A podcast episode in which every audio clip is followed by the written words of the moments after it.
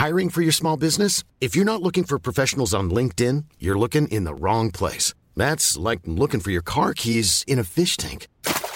LinkedIn helps you hire professionals you can't find anywhere else, even those who aren't actively searching for a new job but might be open to the perfect role. In a given month, over 70% of LinkedIn users don't even visit other leading job sites. So start looking in the right place. With LinkedIn, you can hire professionals like a professional. Post your free job on linkedin.com slash people today. Jewelry isn't a gift you give just once. It's a way to remind your loved one of a beautiful moment every time they see it. Blue Nile can help you find the gift that says how you feel and says it beautifully with expert guidance and a wide assortment of jewelry of the highest quality at the best price. Go to BlueNile.com and experience the convenience of shopping Blue Nile, the original online jeweler since 1999. That's BlueNile.com to find the perfect jewelry gift for any occasion. BlueNile.com.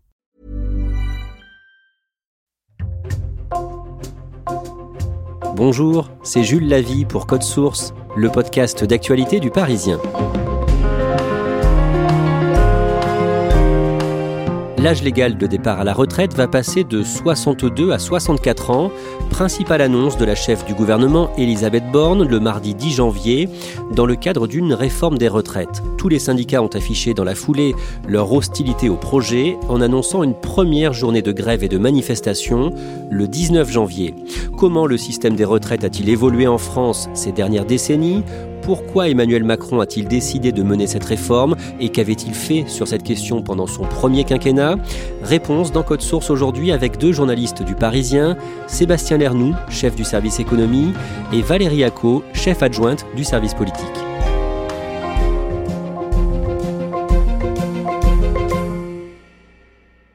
Sébastien Lernoux, d'un mot, c'est quoi l'âge légal de départ à la retraite? L'âge légal de départ à la retraite, c'est l'âge auquel un Français qui a travaillé a le droit de partir à la retraite. Aujourd'hui, cet âge est de 62 ans. Ça veut dire qu'on n'a pas le droit de partir à la retraite avant cet âge-là. Tout simplement, on ne peut pas faire valoir ses droits à la retraite. Donc, soit on travaille, soit on est au chômage, mais on ne peut pas toucher sa pension. Il y a quelques exceptions certains actifs qui ont commencé à travailler tôt, qui ont eu des métiers pénibles, peuvent partir avant. Mais la grande majorité des Français n'ont pas le droit de partir à la retraite avant 62 ans. Une fois qu'un Français prend sa retraite, il touche une pension de retraite chaque mois, au-delà du salaire qu'il gagnait avant, bien sûr. De quoi dépend le montant de cette pension? Alors déjà, ça va dépendre de son statut. Est-ce que c'est un salarié du privé ou est-ce que c'est un fonctionnaire? Si c'est un salarié du privé, sa pension sera calculée sur les 25 meilleures années de sa carrière, alors que si c'est un fonctionnaire, sa pension sera calculée sur les 6 derniers mois de sa carrière. Ça, c'est le premier point.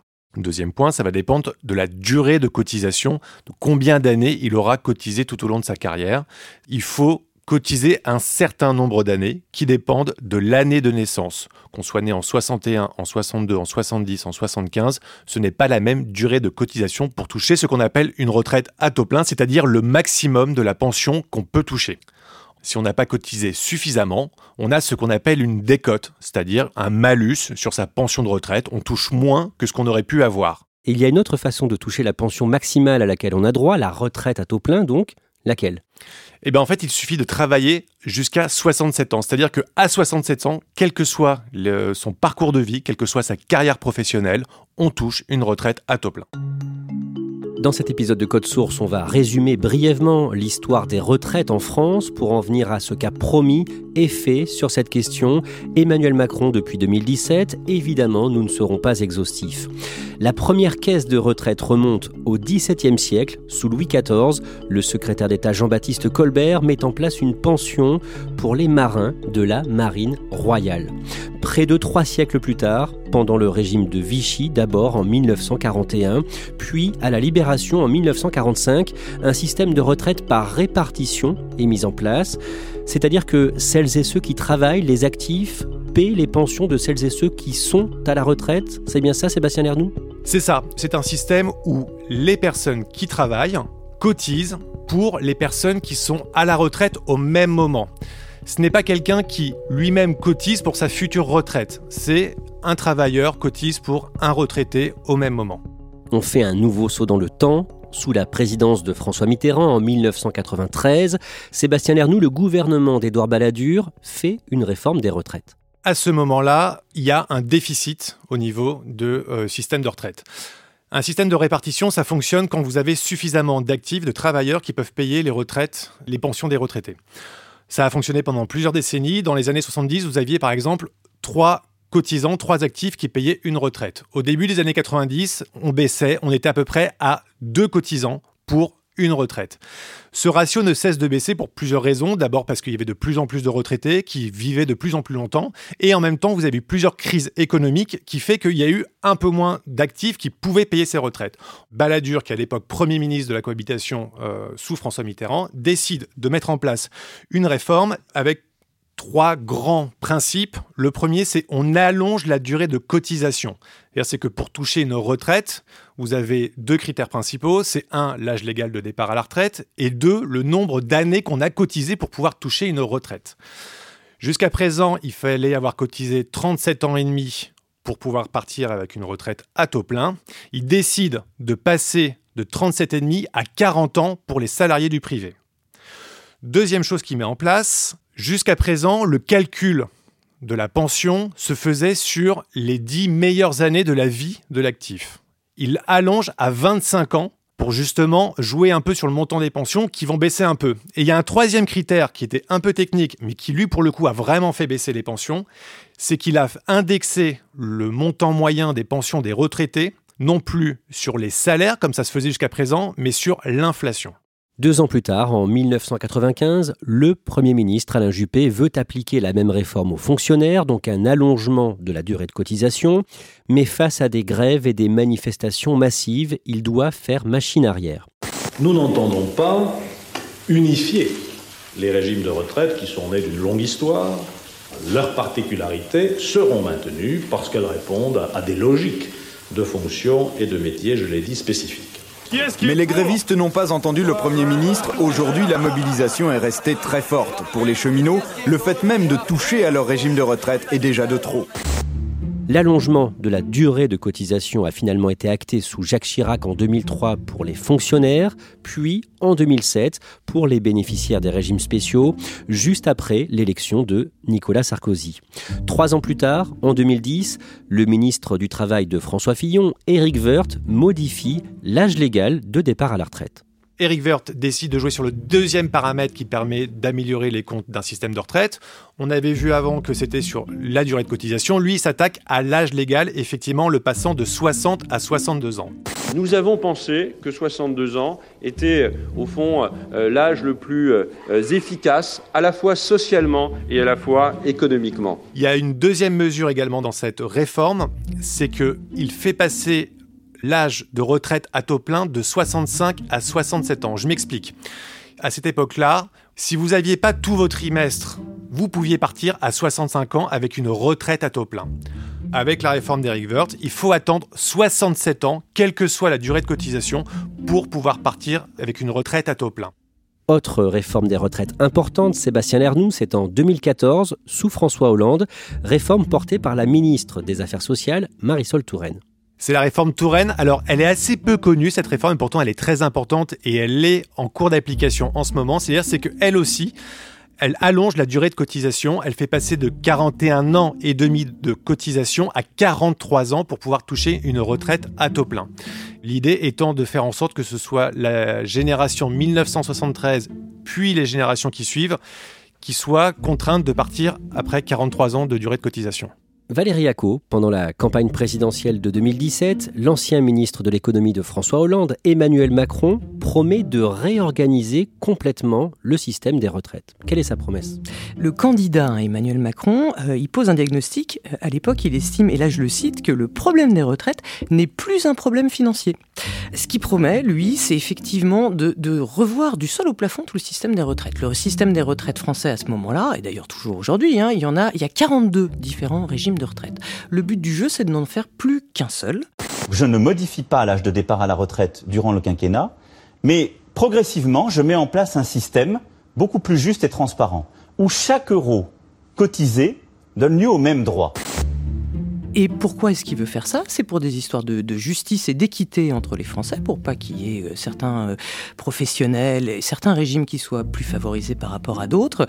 Et puis, il y a aussi euh, cette idée aussi que les, gens vont pouvoir aussi changer de profession pendant leur vie beaucoup plus facilement que ça n'a été le cas pendant des décennies, parce que le monde du travail a changé. Et donc, de ce fait, avec un régime de retraite unifié, bah, ça va faciliter la vie pour un salarié ou pour un fonctionnaire hein, de pouvoir suivre plus facilement au cas par cas l'évolution de ses droits la retraite. Emmanuel Macron est élu président le 7 mai 2017 et à la rentrée 2017, il charge un haut fonctionnaire, un certain Jean-Paul Delevoye, de préparer cette réforme des retraites.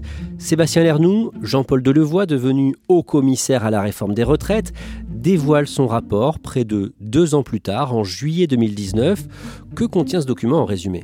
Il contient une simplification du système des retraites français. Effectivement, il y a 42 régimes différents.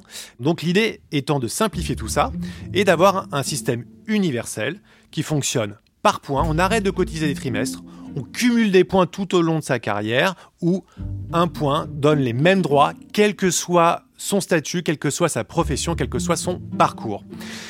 Dans le projet, il y a également euh, de fait la fin progressive des régimes spéciaux, vu que tout le monde a les mêmes droits. Et il y a aussi ce qu'on a appelé l'instauration d'un âge de taux plein à 64 ans. L'idée de Jean-Paul Delevoye, c'est on ne touche pas à l'âge légal de départ à 62 ans. En revanche, on met en place un âge pivot à 64 ans, où si on travaille en dessous de 64 ans, eh ben on a une décote, c'est-à-dire qu'on a un malus sur son montant de la pension. Et si on travaille au-delà de 64 ans, on a une surcote, un bonus, on gagne un petit peu plus que ce qu'on aurait dû. Est-ce que c'est une façon de changer l'âge légal de départ à la retraite sans le dire? Non, parce qu'effectivement, un Français peut toujours partir à 62 ans s'il le souhaite. En revanche, s'il part à 62 ans, il part avec une pension moins importante.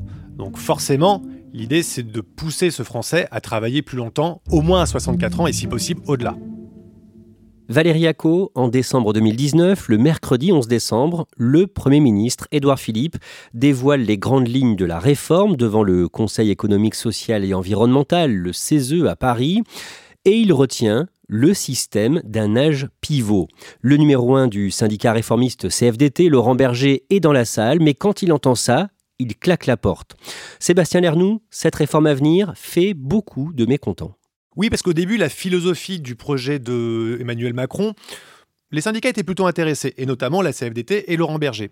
En revanche, quand il y a eu l'âge pivot qui, de fait, euh, incitait euh, les gens à travailler plus longtemps, les syndicats estiment à ce moment-là que ça pénalise des Français, notamment les Français qui ont commencé à travailler très tôt, qui ont souvent eu des emplois difficiles, pénibles. Ils trouvaient que finalement, cette réforme devenait injuste. Les journées de grève et de manifestation sont très suivies. Par exemple, le 17 décembre, il y a au total en France entre 600 000 et plus d'un million et demi de personnes dans les rues, suivant les sources.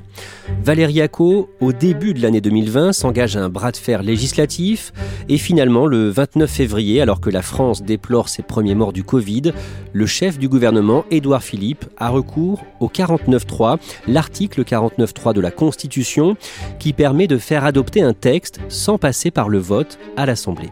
Édouard Philippe, il prend tout le monde de court ce jour-là. On est dans la crise du coronavirus. Et à la surprise générale, Édouard Philippe arrive à l'Assemblée à 17h35 et dépose son 49.3 sur la réforme des retraites. Conformément à l'article 49, alinéa 3 de la Constitution de 1958, et après en avoir obtenu l'autorisation du Conseil des ministres du 29 février, j'ai décidé d'engager la responsabilité du gouvernement sur le projet de loi instituant un système universel de retraite. Pourquoi est-ce qu'il fait ça, Edouard Philippe? On pourrait se dire, ça va passer tranquille, puisqu'il a une majorité absolue à l'époque euh, à l'Assemblée nationale. Sauf que les oppositions font ce qui s'appelle obstruction. Il y a plus de 41 000 amendements qui sont déposés sur la réforme des retraites. Donc l'examen n'avance absolument pas, et le gouvernement, il veut aller vite quand même sur cette réforme. Il veut une adoption avant l'été pour une raison toute bête, c'est que ça prendrait 18 mois pour que la réforme soit mise en place. C'est veut dire qu'elle arriverait juste avant l'élection présidentielle, cette réforme, si elle devait être mise en place à ce moment-là. Donc ça, ils veulent pas. Ils veulent aller beaucoup plus vite et là tombe le 49.3. La réforme est adoptée quelques jours plus tard à l'Assemblée nationale, mais c'est le début donc de la pandémie de Covid et le lundi 16 mars 2020, Emmanuel Macron prononce un discours à la télévision. Son ton est grave. Nous sommes en guerre. En guerre sanitaire, certes, toute l'action du gouvernement et du Parlement doit être désormais tournée vers le combat contre l'épidémie. C'est pourquoi j'ai décidé que toutes les réformes en cours seraient suspendues, à commencer par la réforme des retraites. Sébastien Lernoux, dans les deux ans qui suivent, en résumé, que devient la réforme d'Emmanuel Macron? Bah, elle devient pas grand-chose parce que ni la France, ni le gouvernement, ni les Français n'ont vraiment la tête à la réforme des retraites. Le seul sujet économique qui tienne, c'est le fameux quoi qu'il en coûte du gouvernement, où la priorité, un, d'abord, c'est de sauver l'économie française. Arrive la campagne électorale pour la présidentielle des dimanches 10 et 24 avril 2022. Le 17 mars, Emmanuel Macron dévoile son programme à Aubervilliers, près de Paris, concernant les retraites. Il ne parle plus de simplifier le système des retraites en l'uniformisant, mais il promet de repousser l'âge légal de départ à la retraite de 62 à 65 ans.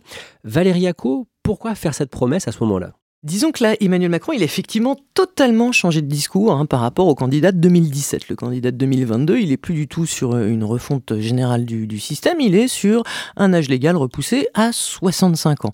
La réforme que je souhaite mener, c'est d'augmenter l'âge légal progressivement, comme on l'a toujours euh, fait d'ailleurs, jusqu'à 65 ans. Quelques mois auparavant, euh, les Républicains se sont désignés une candidate, à savoir Valérie Pécresse, au mois de décembre. Et la Valérie Pécresse, elle a une mesure phare dans euh, son programme, c'est la retraite à 64 ans. Donc Emmanuel Macron, qui a une problématique hein, pour cette campagne présidentielle, à savoir aller chercher les électeurs de droite pour, euh, pour qu'ils votent pour lui, ben, il va faire plus crédible que crédible que Valérie Pécresse. Donc euh, ben, on fait pas du 64 ans, on fait du 65 ans. Sébastien Lernoux, ça change quoi, au fond? De passer d'une réforme du système à une réforme portant sur l'âge légal de départ à la retraite Eh bien, ça change qu'en fait, on fait une réforme comme on en fait depuis 30 ans. Alors que la promesse originelle, c'était de véritablement revoir de fond en comble le système, on refait une réforme paramétrique, c'est-à-dire qu'on joue sur les paramètres, durée de cotisation ou report de l'âge légal, pour équilibrer les comptes. Mais au fond, est-ce qu'il y a vraiment besoin de faire des économies finalement? C'est le sujet fondamental de cette réforme. Le Conseil d'orientation des retraites, qui est un organisme qui est là pour euh, assurer et vérifier que notre système des retraites euh, sera pérenne dans les années, dans les décennies à venir, a formulé plusieurs scénarios. Et on estime que dans les années à venir, le système des retraites sera déficitaire. On prévoit un déficit de plus de 12 milliards d'euros en 2027 et jusqu'à 23 milliards d'euros en 2040. Ça, c'est ce que dit le Conseil d'orientation des retraites. Il y a d'autres économistes qui, eux, disent non, il n'y a pas péril en la demeure aujourd'hui. Certes, on sera en déficit de quelques milliards d'euros, mais ça ne remet pas en cause le système des retraites, comme le dit aujourd'hui Emmanuel Macron. Valérie Acco, quelques jours plus tard, le 11 avril, Emmanuel Macron fait un déplacement de campagne à Denain dans le Nord. Le président sortant, candidat à sa réélection, est interpellé sur la question des retraites il se retrouve à Denain, qui est une ville du nord de la France, qui est une des villes les plus pauvres de France, qui est une ville où il y a un très fort vote du Rassemblement national. Et en se promenant à Denain, Emmanuel Macron, bah, il se prend le réel en pleine figure. C'est-à-dire qu'il est confronté à des habitants qui lui font part de sa, leur très grande défiance. Et là, le président de la République, pour la première fois, qui sait qu'il est en train de jouer euh, sa réélection au second tour, laisse entendre que ça pourrait ne pas être 65 ans, l'âge légal, mais 64 ans. Je suis prêt à bouger le rapport au temps et donc à dire on ne fait pas forcément une réforme jusqu'à 2030 si on sent trop d'angoisse chez les gens.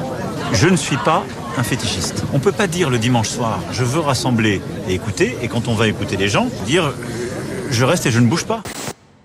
Emmanuel Macron est réélu face à Marine Le Pen le dimanche 24 avril avec 58,5% des suffrages contre 41,5% pour la candidate du Rassemblement national.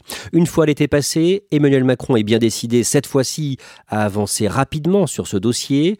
Le 12 septembre, il dit, hors micro, en off, à des journalistes politiques qu'il n'exclut pas d'avoir recours à l'article 49.3 pour faire passer la réforme.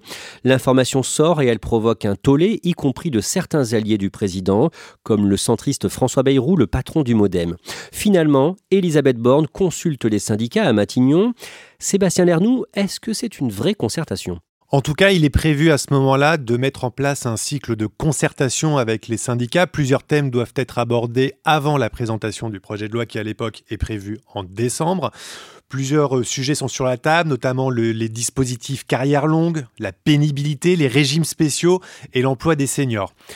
Ce que disent les syndicats, c'est que certes, ils sont reçus à Matignon et aussi et surtout au ministère du Travail par le ministre Olivier Dussopt, mais ce qu'ils disent, c'est qu'en fait, ils n'ont pas de réponse à leurs questions. Ils ont l'impression que ça ne sert à rien. Le vendredi 2 décembre, la Première ministre est face aux journalistes du Parisien pour une interview. Sébastien Lernoux, concernant l'âge légal de départ à la retraite, qu'est-ce qu'elle dit? La Première ministre dit deux choses. D'abord, un, elle rappelle l'engagement présidentiel, le report progressif de l'âge de départ à la retraite de 62 à 65 ans d'ici à 2031. Mais s'il y a un autre chemin proposé par les organisations syndicales et patronales qui permettent d'atteindre le même résultat, équilibrer les comptes du système des retraites, à l'horizon 2030, on l'étudiera. Nous, journalistes au Parisien, on la relance sur les 64 ans et effectivement, elle laisse la porte ouverte à un autre scénario, un départ à 64 ans. À ce moment-là, le gouvernement fait savoir que la réforme sera présentée le 15 décembre et finalement, trois jours avant l'échéance, le 12 décembre, Emmanuel Macron annonce que ce rendez-vous est reporté au mois de janvier. Il nous est apparu pertinent de décaler de quelques jours ou quelques petites semaines euh, l'annonce de la finalisation de la proposition du gouvernement. Et donc, euh, euh, au lieu d'opter pour le 15 décembre, nous ferons ça le 10 janvier. Valérie Acco, pourquoi ce nouveau report d'un mot? Clairement, euh, je pense qu'une des raisons, c'était quand même évidemment de ne pas avoir de blocage du pays pour les fêtes de fin d'année. Et puis, il y avait aussi Elisabeth Borne qui, elle, souhaitait poursuivre les concertations avec les partenaires sociaux, évidemment, et puis aussi avec les oppositions, et en particulier les républicains, en espérant arriver à un deal avant la présentation du texte le 10 janvier. Elisabeth Borne, la Première ministre, est sur France Info le mardi 3 janvier. Elle temporise à nouveau sur le report de l'âge légal de départ à la retraite à 65 ans. Elle redit qu'elle ne veut pas en faire, je cite, un totem. C'est pas un totem. Il y avait un doute pendant la campagne. 65 ans, c'est pas un totem. Ça n'est pas un totem, je, je, le redis. Il y a d'autres solutions qui peuvent permettre aussi d'atteindre ce qui est notre objectif, l'équilibre. Finalement, 64 ans, 65 ans comme âge légal de départ à la retraite, qu'est-ce que ça change en termes d'économie? Alors, c'est intéressant parce que pourquoi est-ce que le gouvernement il a ouvert la porte au scénario des 64 ans avec une accélération du calendrier de l'allongement de la durée de cotisation? Eh bien tout simplement parce que d'ici 2030, les économies sont sensiblement les mêmes que l'on choisisse le scénario 1 ou que l'on choisisse le scénario 2. En revanche, après 2030, selon les projections, on estime que c'est un report de l'âge légal à 65 ans qui permet de faire plus d'économies. Cette semaine-là, donc la semaine du lundi 2 janvier, Elisabeth Borne reçoit à Matignon les représentants des groupes de sénateurs et de députés. Elle discute aussi une nouvelle fois avec les syndicats et les organisations de patrons. Sébastien Lernoux, à ce moment-là, quelle est la question qui est encore en suspens? C'est toujours la même question. Quel scénario va présenter le 10 janvier le gouvernement? Est-ce que c'est un report de l'âge légal à 65 ans ou est-ce que c'est un report de l'âge légal à 64 ans, mais en accélérant le calendrier de la réforme Touraine, c'est-à-dire de faire en sorte que les générations avant 1973 seront obligées de cotiser plus longtemps pour avoir une retraite à taux plein? Valérie Acco, Emmanuel Macron n'a pas la majorité absolue à l'Assemblée. Le gouvernement peut toujours faire passer la réforme en utilisant le 49.3, mais est-ce qu'il peut espérer faire adopter le texte sans 49.3 avec l'appui des députés républicains? En tout cas, le gouvernement s'emploie depuis des semaines, voire des mois, à essayer de raccrocher les républicains et à essayer de, décrocher leur vote euh, sur cette réforme. Et d'ailleurs, le choix d'un report de l'âge légal à 64 ans, de ce point de vue-là, il ne tient absolument pas du hasard. Tout bonnement parce que Éric Ciotti, donc qui est le nouveau président du parti Les Républicains, a fait savoir qu'il serait prêt à voter une réforme qui reporterait l'âge légal de départ à la retraite à 64 ans. On en arrive au mardi 10 janvier. La chef du gouvernement Elisabeth Borne présente la réforme, d'abord au cours d'une conférence de presse en fin de journée, puis le soir à la télé dans le journal de France 2. Sébastien Lernoux, l'âge légal de départ à la retraite est repoussé à 64 ans. L'âge légal de départ à la retraite passe de 62 à 64 ans. À compter du 1er septembre, l'âge légal de départ à la retraite sera relevé progressivement de 3 mois par an pour atteindre 64 ans en 2030. Et en même temps, la durée de cotisation est allongée jusqu'à 43 ans. Donc ça, c'était la fameuse réforme Touraine. C'était la fameuse réforme Touraine. D'après Elisabeth Borne, ce seront tous les Français nés à partir de 1965 qui seront concernés par l'allongement de la durée de cotisation jusqu'à 43 ans. Cette réforme concerne les fonctionnaires et les régimes spéciaux comme ceux de la RATP, des électriciens gaziers ou encore des clercs de notaire. Expliquez-nous ça. Effectivement, il n'y a pas de traitement de faveur. Les fonctionnaires comme les bénéficiaires des régimes spéciaux devront travailler deux ans de plus et également l'allongement de la durée de cotisation les concernera. En revanche, il y a quand même euh, une petite subtilité, notamment pour les régimes spéciaux. C'est-à-dire c'est que les bénéficiaires actuels des régimes spéciaux vont conserver quelques avantages de leur système de retraite. En revanche, ceux qui seront embauchés à partir de la mise en application de la réforme des retraites ne profiteront plus des avantages de leur régime spécial. Elisabeth Borne annonce une mesure en faveur des petites retraites, l'augmentation de la pension minimum pour les carrières complètes à 85% du SMIC net, environ 1200 euros bruts. Pas de changement pour l'âge de départ sans décote, il est maintenu à 67 ans. Sébastien Lernoux, juste après les annonces d'Elisabeth Borne, dans la soirée, les syndicats ont annoncé une première journée de grève et de manifestation pour le jeudi 19 janvier. Ils n'ont pas traîné. À peine a-t-elle présenté son projet de réforme que tous les syndicats ont annoncé une journée de mobilisation. C'est important de dire que tous les syndicats, lors des derniers mouvements, il y avait beaucoup de fritures, notamment entre la CGT et la CFDT. Cette fois-ci, ils y vont tous dans la rue. Suite à l'annonce de la réforme gouvernementale, toutes les organisations syndicales se sont immédiatement réunies pour construire une réponse commune de mobilisation interprofessionnelle. Celle-ci prendra la forme d'une première journée de grève et de manifestation le 19 janvier 2023. Maintenant, la question c'est qu'est-ce qui va se passer ensuite? Est-ce que, un, le front syndical restera uni Le gouvernement a mis sur la table des mesures qui peuvent intéresser les syndicats réformistes comme la CFE, CGC, voire la CFDT, et qui pourraient donc soutenir la réforme des retraites. Deux, est-ce qu'il y aura suffisamment de monde dans la rue pour maintenir une pression sociale et faire plier le gouvernement? Et trois, Comment est-ce que ça va se passer entre la CGT et la CFDT en sachant que du côté de la CGT, il y a un congrès qui se prépare, qui est prévu fin mars, et il est possible que le syndicat aille dans une radicalité qui ne plaise pas à la CFDT.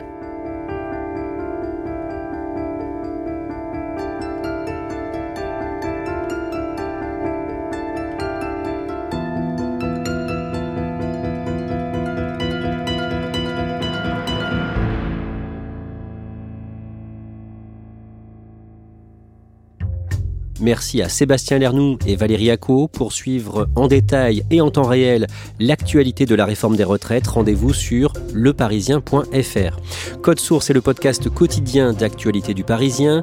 N'oubliez pas de vous abonner pour ne rater aucun épisode. Vous pouvez nous écrire sur Twitter, at Code Source, ou à l'adresse suivante, codesource at leparisien.fr. Cet épisode de Code Source a été produit par Thibault Lambert, Clara Garnier-Amouroux et Emma Jacob. Réalisation Julien Moncouquiole.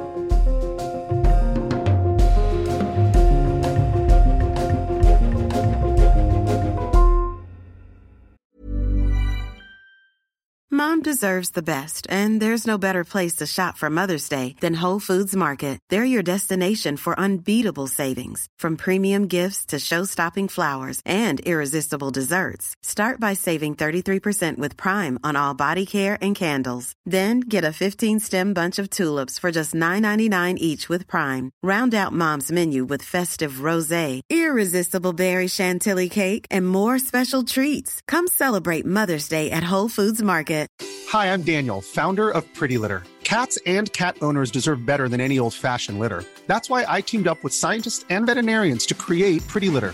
Its innovative crystal formula has superior odor control and weighs up to 80% less than clay litter. Pretty Litter even monitors health by changing colors to help detect early signs of potential illness. It's the world's smartest kitty litter. Go to prettylitter.com and use code ACAST for 20% off your first order and a free cat toy. Terms and conditions apply. See site for details.